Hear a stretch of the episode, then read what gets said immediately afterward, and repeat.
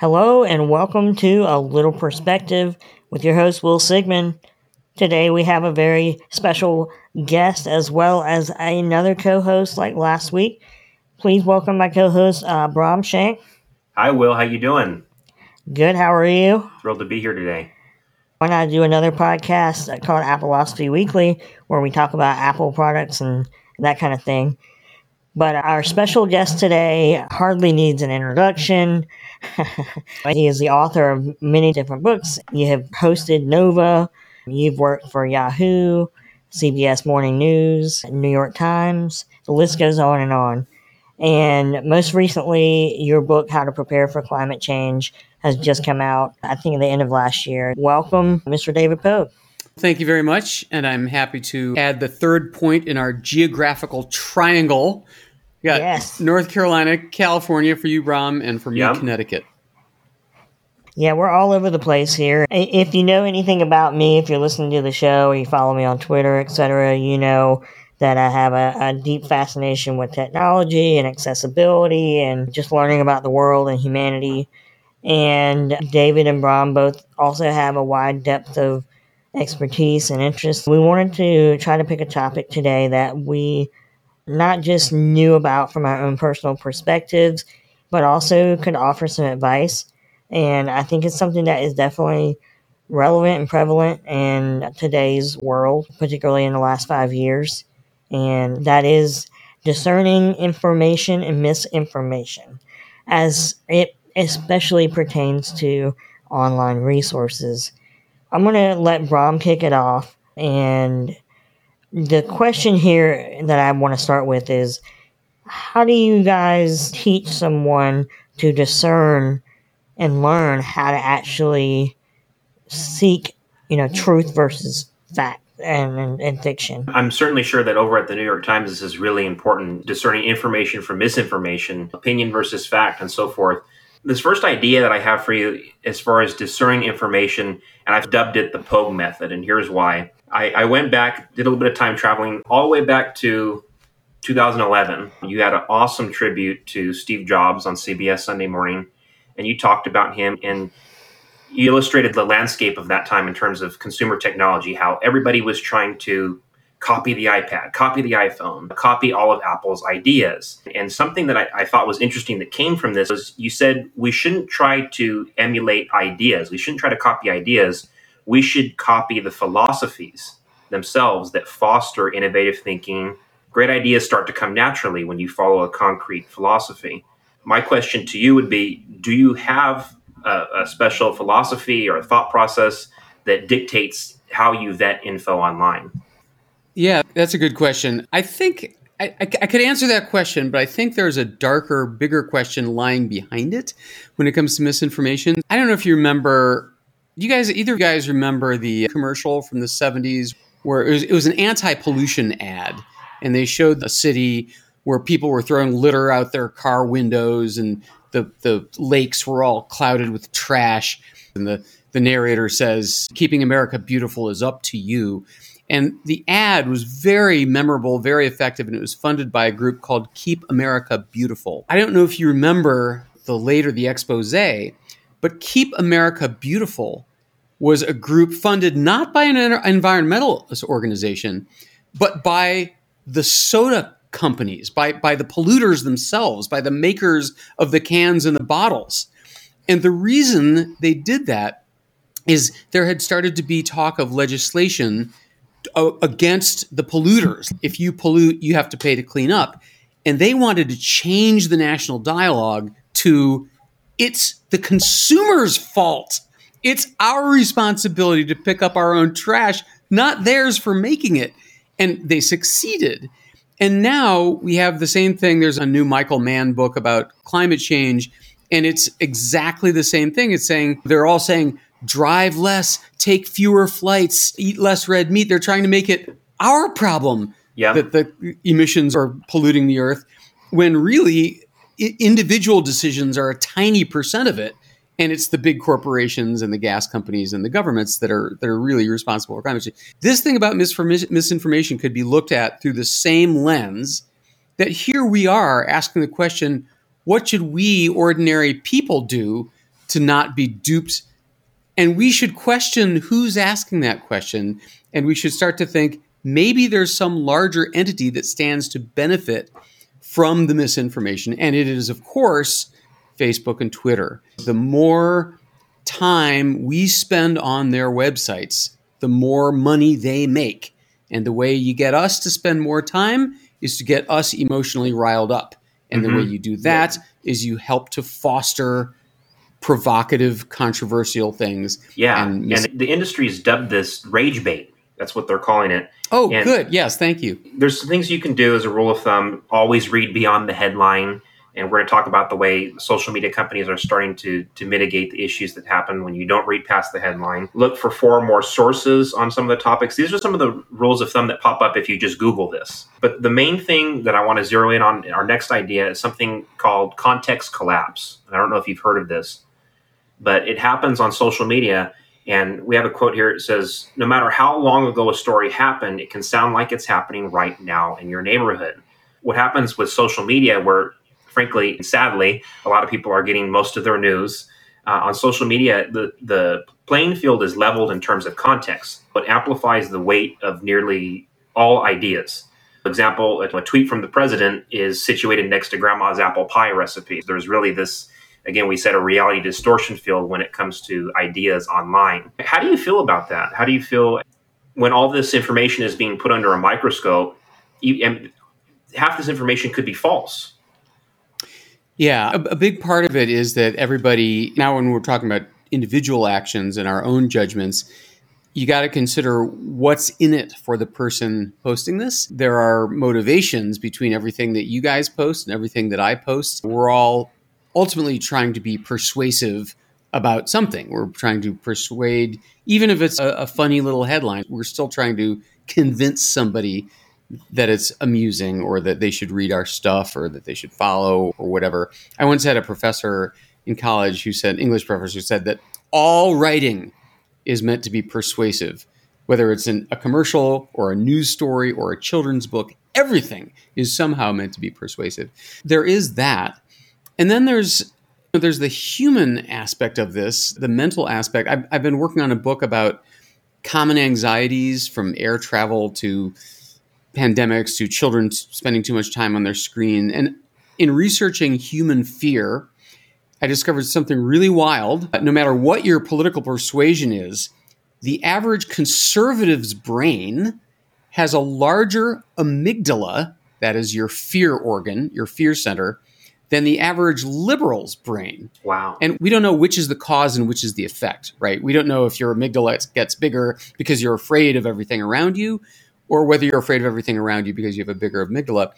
But it does let all of us off the hook for our tendency on social media to rage at each other.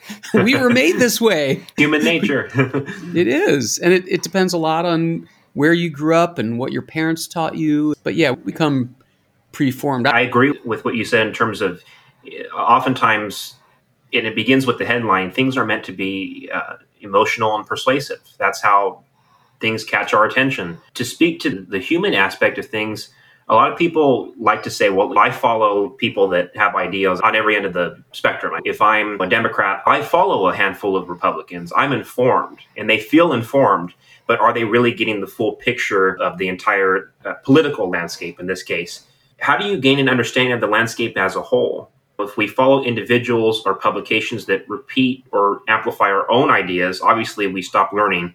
But to speak to the anti-vaxxer thing, you have there's extensive evidence online to suggest that even the wildest ideas, anti-vaccine, flat Earth, that those things are true. Are we really informed if we're merely constructing feeds to affirm our existing ideas? And that's one of the things I wrote down here. Me and Will are like totally pro Apple. We love Apple. Is it detrimental to our knowledge as a whole that we follow all these pro Apple publications? Like Mac rumors and 9 to 5 Mac? Are we really not getting the whole picture of what Intel's doing? In the beginning, the theory, well, follow people whose opinions you don't share, would have been a good solution for all of us.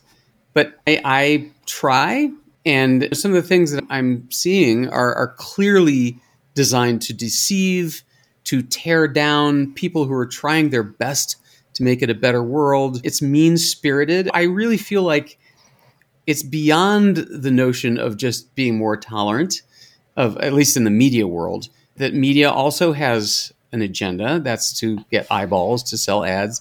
And that's why i open by saying i think we need to start looking systemically at what's fueling these fires. Who's got us in their orbit and why? And what do they stand to gain? One notion or phenomenon, if you will, that I can't remember if I brought up on this show or not. I think I have brought it up on our other podcast, but is called parasocial interaction. Essentially, what it means is let's say before last week when we started talking or whatever, you didn't really know who I was, but I've known who you are for 15 plus years. And I've garnered a one sided, one way relationship with you in the same vein as like a friendship or however deep you want to go with it. I think some people might go a little too far with it, but essentially it's the notion of a one sided relationship that people have with a news anchor, a radio broadcaster, a podcaster, a Twitter personality, a celebrity, whatever be the case. And I think eh, piggybacking on what you guys are saying, why do these people have us in their orbit? It, it, it almost makes you want to step back and say, Am I putting myself in their orbit or was I slung into theirs for some reason and now I myself believe that everything this person says or does is great? Do you think, speaking of nature versus nurture, that parasocial interaction in today's world of social media has a lot to do with that nurture. That, that's an interesting point. I, I, I actually feel there are many more famous people than there ever were before. And the total number of fame is getting subdivided. There's no Walter Cronkite. Mm-hmm. There's not even any Katie Couric. Katie is still around and doing a lot of great stuff, but she's doing seven different smaller outlets. And so I, I feel I'm not sure how, how that feeds into all this, but it is interesting that social media and the internet has allowed many more people to become famous. I, I did a story for CBS Sunday Morning last week about Cameo, the website yeah. where you can pay a famous person. And the CEO told me that Instagram and Twitter and Facebook all, and YouTubers, they're all getting famous in a way that was never possible before, but not rich and famous. It's really hard to make money just for being an influencer. And that's why he justifies Cameo. The imbalance between bigwig and fan, or famous person and little person, I think is changing. The gatekeepers between us and Tom Hanks have gone away. Now we can communicate with these famous people directly, whether it's on Twitter or Cameo or, or whatever. And I, I think in general, that's a blessing and a curse. Mm. It's good because we are all human and we shouldn't worship any human. But of course, it's bad because it means that all kinds of uninformed people now have an equivalent platform to spe- spread misinformation. That yeah. speaks to the whole idea of the, the context collapse. Everyone's all of a sudden more approachable. Even these celebrities who a decade ago felt untouchable, they were sitting at the top of Hollywood Hills. Now you can reach out to them on Twitter or through Cameo, whatever it may be. I, I want to take a couple steps back because Will likes to speak to the human nature of things, which I think is really important. It sounds like we're all of the same mind when it comes to the human aspect of things, and that's that people want to feel like their ideas are being affirmed. And, and so when you talk about parasocial relationships, it goes beyond the individual, it goes beyond just people. I feel like in our modern day, it doesn't necessarily have to be a person. There's a certain subreddit that you subscribe to that you feel aligns with your ideas, and now you have Uh, an almost uh, a human relationship with an internet thread because it's igniting those chemicals within your body. And it fuels that emotion in a way that is different almost. It, as you said, there's more famous people than there ever have been, and the way in which we are interacting with these people are not just more approachable in our brains. I think the reason why that's the case is a lot of these people, particularly the subcategory of influencers, are becoming famous in a casual way. Hey, let me be your friend. Let, let me vlog about my life and you're going to see what I do every day. And it's not you're not seeing them in just the light that they want you to. It's almost impossible for them to feed their own timeline to you in, an old sense, not in a Twitter or Instagram sense. And so, Limelight is very large, and I, I think that the more casual and and more you like maybe post an Instagram story or a YouTube video or something like about your house or what you're doing or hey, I'm just going for a walk, come with me. And it, it garners that further and further, and it almost makes you uh, more emotional when it comes time to defend the person or the idea that the person might have. I think that's so right. I remember there was a, a movement online where beautiful women would post photos of themselves on Instagram without makeup, how they just wake up in the morning. And instead of people going, you're not really that attractive, of course, as you say, people love them all the more for showing their flaws and their unattractive side. Now we identify with them mm. even more. And Brahm, you were, I think what you were getting at is the notion of tribalism, which used to be a sports team or maybe our church or, or, or a movie star when we were teens, a rock musician or something. And tr- I think tribalism is a big part of the, the political discord now that we have. Like you identify, I've always said, why is it that you can't believe in reproduction rights but also be against gun control? Why is it that the menu is predefined between these two political parties on every issue. How come you can't feel this way about some things and this way about some things? And that's because of tribalism. They've, they've told us that if we want to be a liberal, we believe these things. If we want to be a conservative, we have to sign up for these things. And man, if you disagree on any of it, you're out. I'm born and bred in North Carolina, so there's lots of different conservatives, but I also live in, you know, a, a, a major metropolitan city, and so there's a healthy balance, in my opinion, of both. And as I've gotten older, that menu, as you say, has become more and more into focus. And as I've gotten my own opinions, fashioned to myself and, and grown as a person. I find myself identifying myself as a centrist because I don't want a single menu. I don't want to be all this way or all that way. That's just not who I am. Ideas but, and perspectives are free flowing. They change over time. They're molded and shaped by your experiences, the knowledge you build. It, it's not human nature to just pick a side and, and stay with it your whole life. I also think from my own perspective, being a little person, I have this sense of empathy. So when someone helps me with something, I feel that immense amount of gratitude. And I think to myself, okay, how can I help them back? And I'm not speaking for all people that have conditions, disabilities, handicaps, whatever.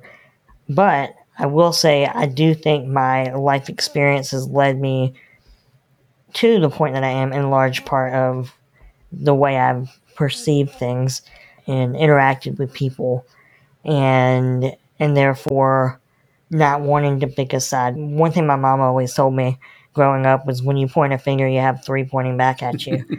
and I've always tried to not be that type. The thing is, I think Will most people are probably like you.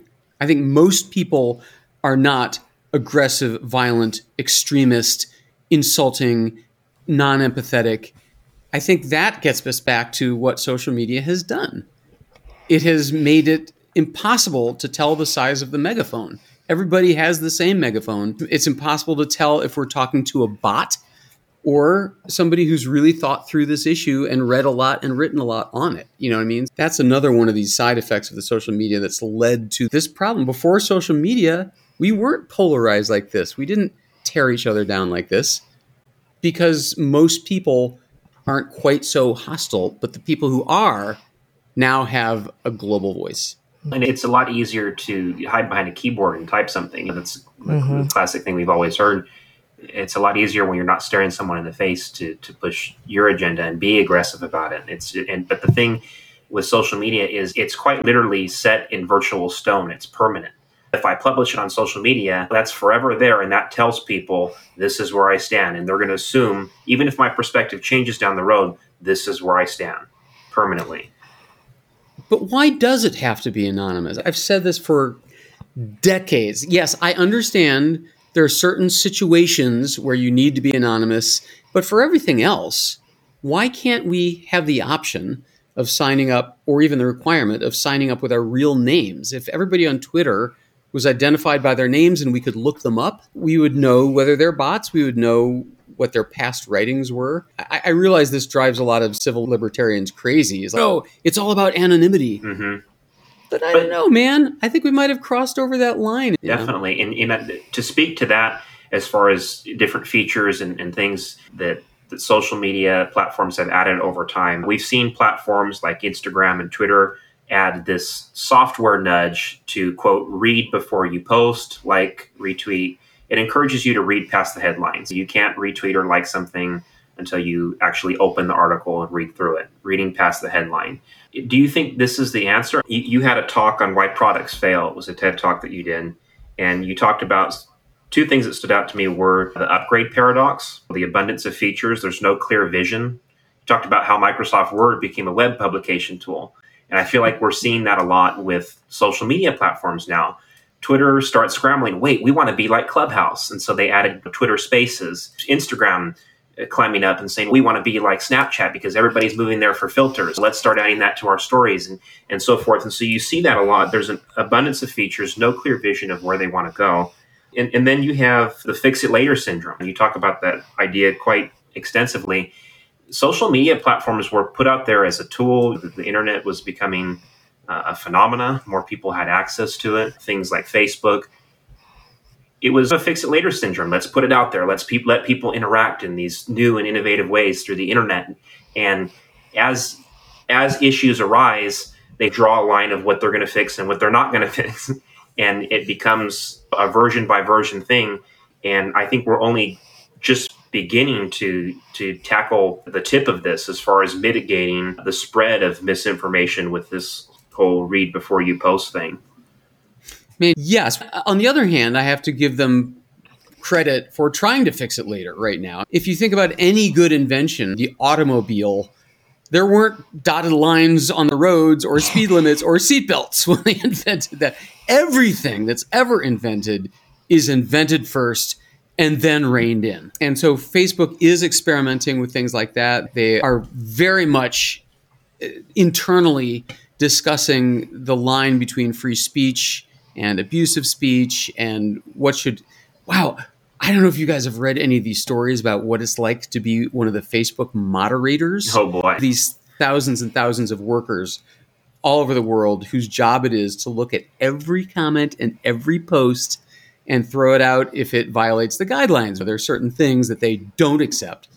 But of course, first of all, it's a devastatingly bad job. You come home from mm-hmm. work filled with the most toxic things that humans do to each other and they have a you know rapid burnout on this job but also the gray area is just immense i have a quick point here in regards to twitter and how it's changed and uh, matured to speak over time you had your book that you released david back in 2009 the, the, the world according to twitter you have extensive knowledge of what that landscape is like what's your take on how it's evolved over time do you think we're going in the right direction how has it changed?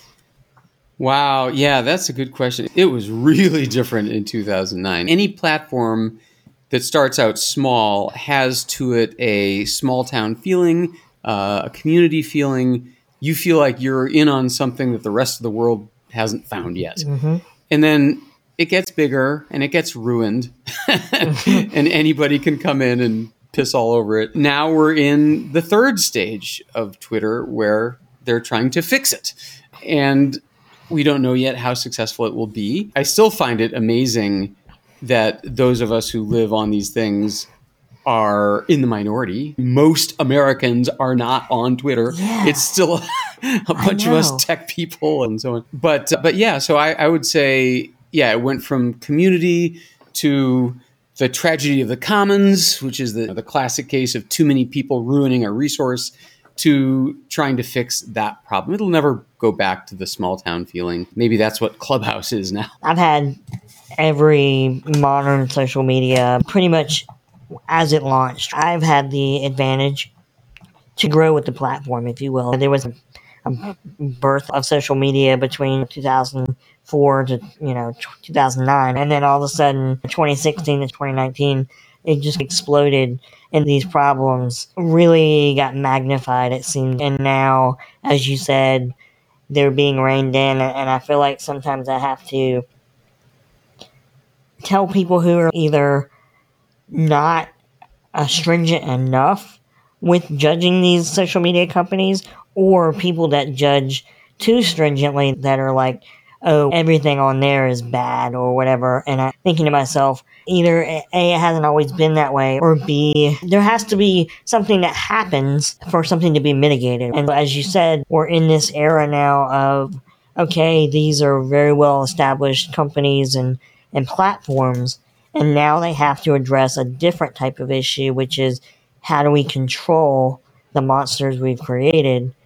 And it's not an easy job. I try to put myself in Facebook shoes or Instagram shoes or Twitter shoes and be like, they're trying to do X thing. I think there's lots of different people that are very critical of what they are or are not doing. And some of it's warranted and some of it's not. But, you know, even I would say Twitter specifically, I hear people talking about it being just a toxic place or this, that, and the other. And every time I hear that, I scratch my head and, and I think, okay, but there are things that Twitter has created like mute filters and you don't have to follow this person. You can block this person, blah, blah, blah. In a lot of different ways, especially I would say with Twitter and Instagram, you can tweak the experience if you're willing to put in the time, which is not that much time, but if you're willing to put in like the upfront time and, and cost, quote unquote, then you can really make these things work for you in a better way and for your mental health and for your well being and that kind of thing. I've never viewed Twitter as a negative place because I have, I guess, created this box around myself that Twitter has allowed me to build. But that's that the thing, sense? Will, is you created your own box. So that kind yeah. of goes back to the idea of is social media just a tool for us to reaffirm our existing ideas? Are we not growing? Mm-hmm we're creating the box that we want to live in because we've muted all the right people. We've unfollowed all, all the people we don't want to hear from anymore that said something that we disagreed with or whatever it may be. I love David's idea of having everyone be verified. Even if it's mm-hmm. even if I want to make a fan account for a show that I like, whatever, at least say, hey, this is Big Brother fan page verified by Brahm Shank or run by Brahm Shank. Make it like moderators, and every moderator has to have an existing account on that platform that's already verified. I think that would be a great formula to rein in the media toxicity and to speak to the idea that Will had where he said, quote, it, it hasn't always been this way. What are you talking about? Twitter isn't toxic. It, there really is a distinction, a dichotomy between how Will experienced it and how I experienced it. I grew up with this stuff. You guys have both seen the birth of this social media era, the the iGen they're dubbing it. And for me it's always been a part of my life. When I was going through my teen years, was around the time when Facebook and Twitter and all these guys were reaching their teen years. They weren't really at a certain level of maturity yet. There weren't things to moderate bullies online when you were in high school and things like that. We dealt with a lot of uh, these platforms having to mature just like people do, making immature decisions, letting people elevate the wrong ideas, not just factually incorrect ideas, but but bullying, harassment, really important things uh, to illustrate the dichotomy between how I experienced it and how you guys experienced it. For me, it's always it's ingrained in my DNA. It's as soon as I was old enough, the first thing I wanted to do was make a MySpace. The idea of identifying yourself by name and having your identity be checkable. I, on one hand, I think to myself, the really toxic, obnoxious a-holes, the extremists will still be out there. They don't care. They're trying to make a name.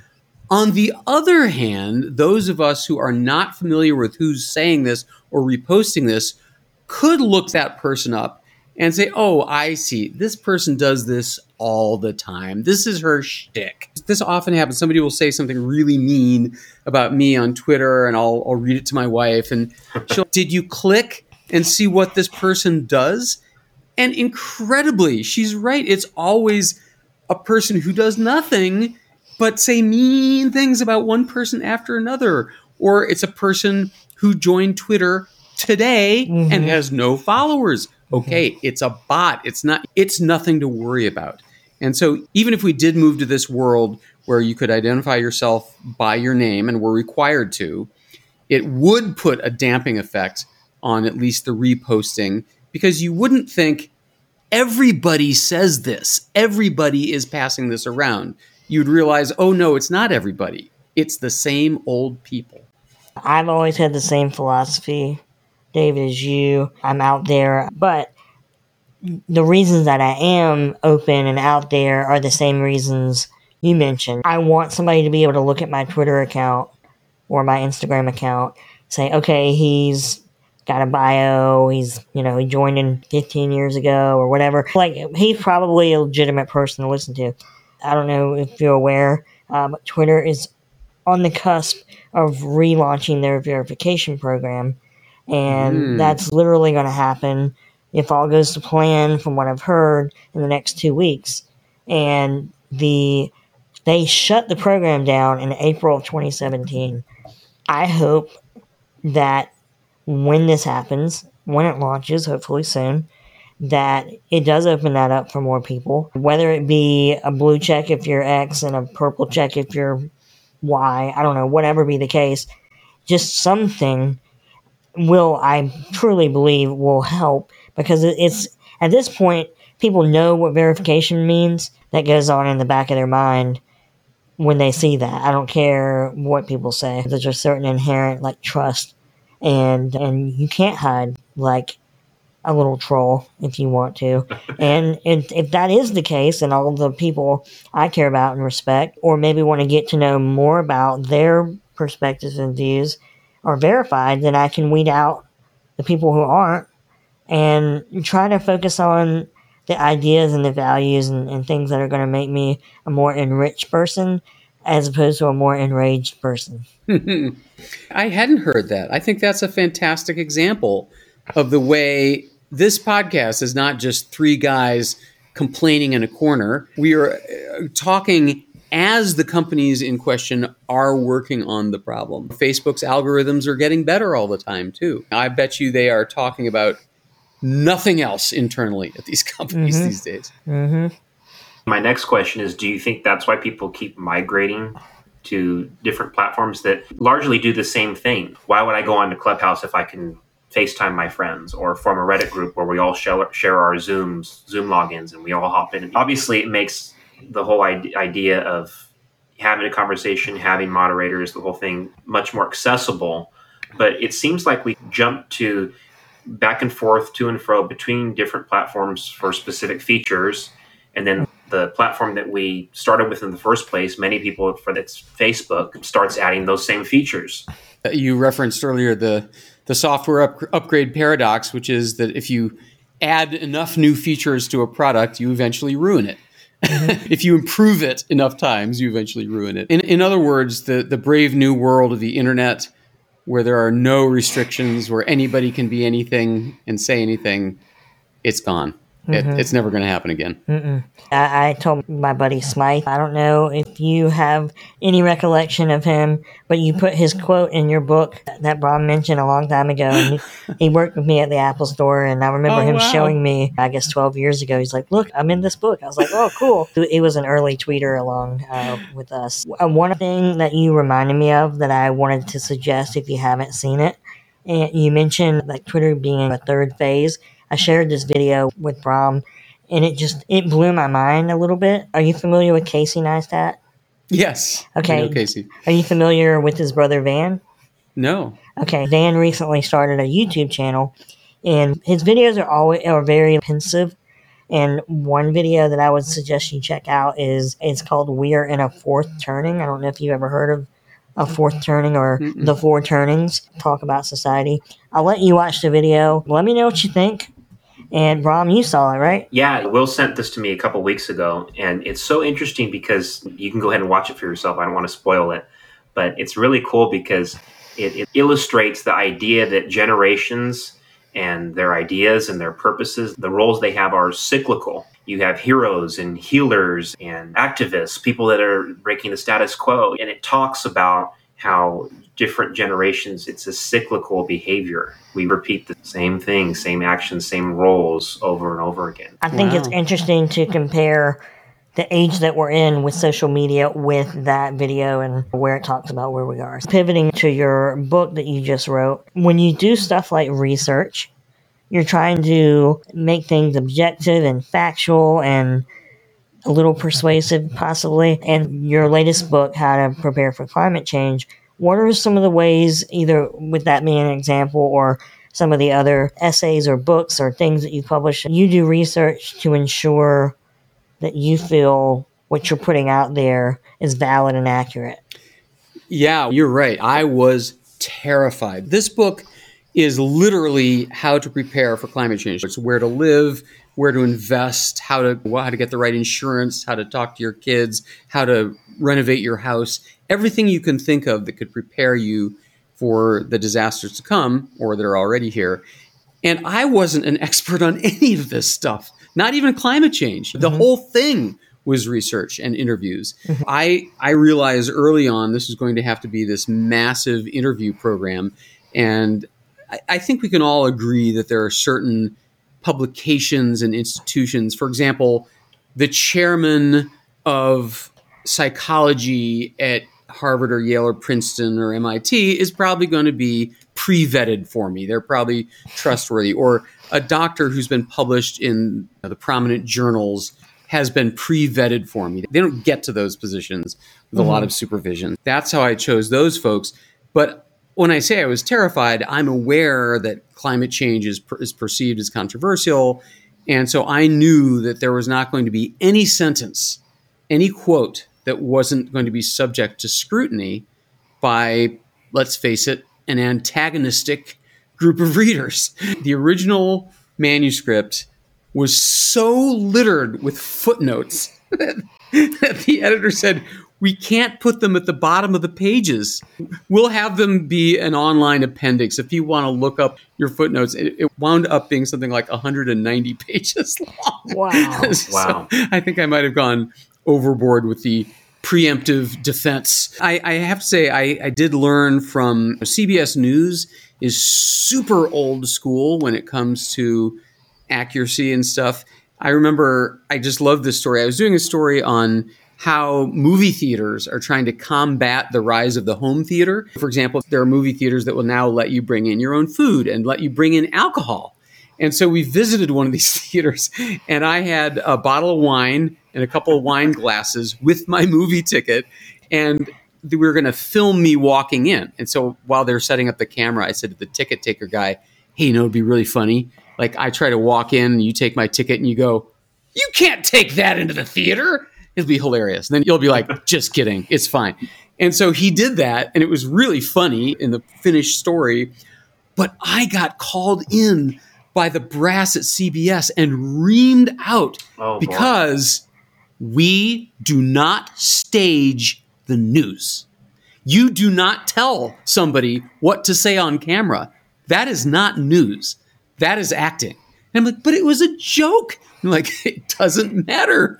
You don't stage the news. And I felt bad to be yelled at. But on the other hand, I'm like, I'm so glad that the the home of Walter Cronkite and Edward R. Murrow is still believing in those kinds of principles. Was there a Yeah. corking fee? There's no corking fee. One other bullet point I wanted to touch on, just is just particularly is from a personal standpoint of having a chronic medical condition, and I think a lot of people they deal with a chronic medical condition, whether it's visible or not. I can't hide mine, but some people can, or they don't try, but it just it is non-visible. I would honestly say, when I was thinking about this topic earlier, WebMD is probably really the first major place online where this was a controversy before social media or this, that, and the other. Anybody can go online all of a sudden and diagnose themselves. And oh my gosh, I just had a heart attack. And that is like the OG emotion generator of misinformation. Yeah. And so I was just kind of thinking about that and how that's evolved and thinking about when you're wanting to either help somebody or get to know somebody and you don't want to offend them by asking or whatever be the case. Are there certain things that you look out for in making sure that a site like that, when you're outside the scope of social media or news, that you're saying, okay, a little checklist of, okay, I, I pretty much trust this site. That's interesting. Ordinarily, I would say that sites where citizens crowdsource the information would make me nervous. Like Yahoo Answers. Yeah. And yet, look at Wikipedia. People accept Wikipedia now as the source, and it pretty much nails. It's pretty Yeah. much found this stasis. People can post bogus information, Sure. but then everybody else comes along and cleans it up. I never would have guessed that this would fly.